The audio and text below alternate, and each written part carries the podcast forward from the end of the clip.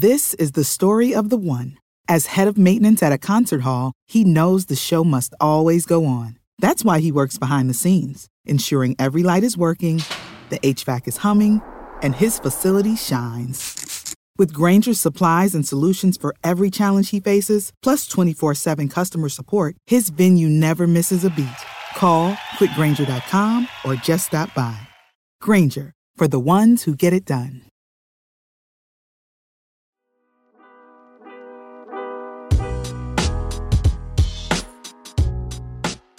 Welcome into Duval Daily, presented by GenJag.com. I'm Jordan DeLugo. Thank you so much for tuning in here on Monday, November 13th. Yes, we're still here.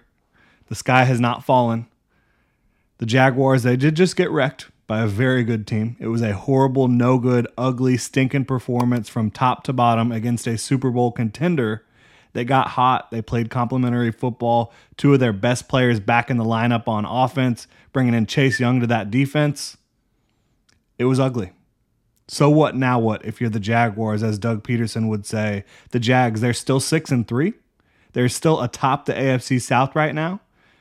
They're still close to the top of the AFC. So what now what?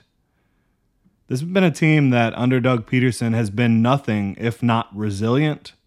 Embarrassed by the Texans in week 3, what did they do? Five straight wins. You look back at 2022 when they had a game like this, embarrassed by the Lions on the road. What did they do? Five straight wins. It's so what now what for your Jacksonville Jaguars. Now, if you're this football team, you got to go in and watch the tape today, throw it out. Watch it, learn from it, throw it out, go back to the drawing board, and get ready for two straight divisional games, two really big games. If you're these Jacksonville Jaguars, who again are still atop the division at six and three, Look, though, this is still a damn good defense for the Jaguars. This is still a very talented offense that, even on a day like yesterday, showed signs of life throughout the game. And if a couple balls go their way, you're looking at a different type of ball game. They just could not keep it together. They kept having some unforced errors, couldn't get out of their own way. You know, when they would get something rolling, something bad would happen. It was just one of those days. And you've seen that from this football team a few times. But it's time to prepare for a dogfight against the Titans. There's no doubt about that. You win that game, you're 7 and 3, and you're a better team than Tennessee. One thing Doug Pederson coached teams have mostly done is beaten teams that they're better than, you know, especially over the last calendar year or so. You win that game? Hell yeah. Doesn't matter a whole lot because you travel to Houston after that, and unless the Texans lose to the Cardinals this week, it will be a game that will be for the AFC South Division lead. Texans are sitting at, you know, five and four right now. If they get to six and four, and the Jaguars are seven and three or six and four themselves, regardless, that game is going to be for the division lead. The Texans, they're hot. They're not a perfect team, but right now they might just be so young that they don't know what they don't know, right? And I do think that they will be able to handle business against the Cardinals, but we've seen them lose to teams that are in the Cardinals' range, you know, the Panthers, the Falcons. But they're hot right now, no doubt about it. They just beat the Bengals, they beat the Buccaneers a week before.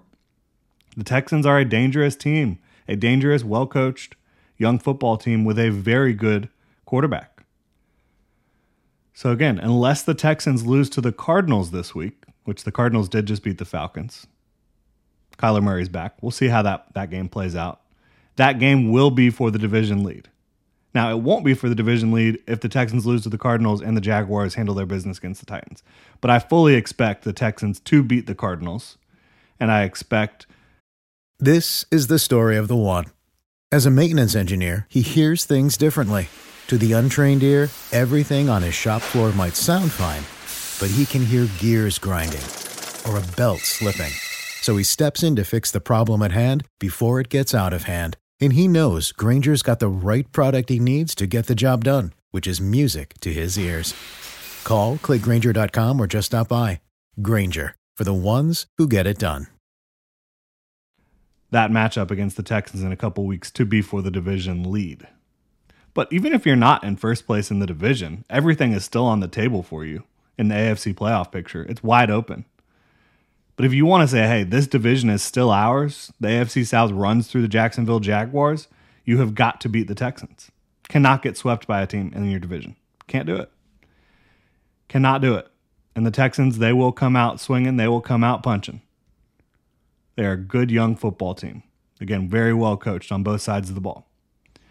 Now, while I feel like everything is still on the table for the Jaguars, both within the division and the AFC playoff picture, and they are still, still a good, talented, well coached football team, to me right now, they are not a Super Bowl contender. Could they become one throughout the remainder of this season and getting into the playoffs? Sure, they absolutely could. But they aren't yet. Why? They have not shown that they can beat elite teams. The Chiefs are 3 0 against them over the last two seasons. 49ers just wrecked them. Eagles last year, it was an ugly game in monsoon type weather, but they got the best of the Jaguars pretty handily by the end of that game. The Jaguars have not been able to beat elite teams. They've been able to beat good teams. I mean, just look at this year the Bills and the Steelers, those are good teams. Not great teams, playoff teams, but not great teams.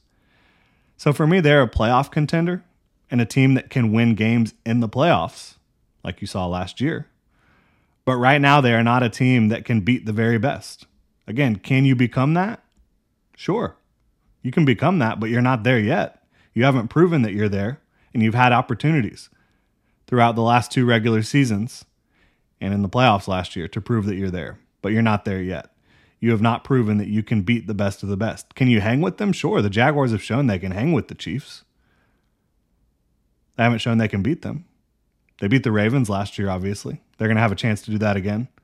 But look, beyond the Titans and Texans, their next two matchups, they have some some tough roads ahead. Bengals on Monday Night Football, Ravens at home, Browns on the road. Those are tough games. But right now, none of those teams are in the elite category, right?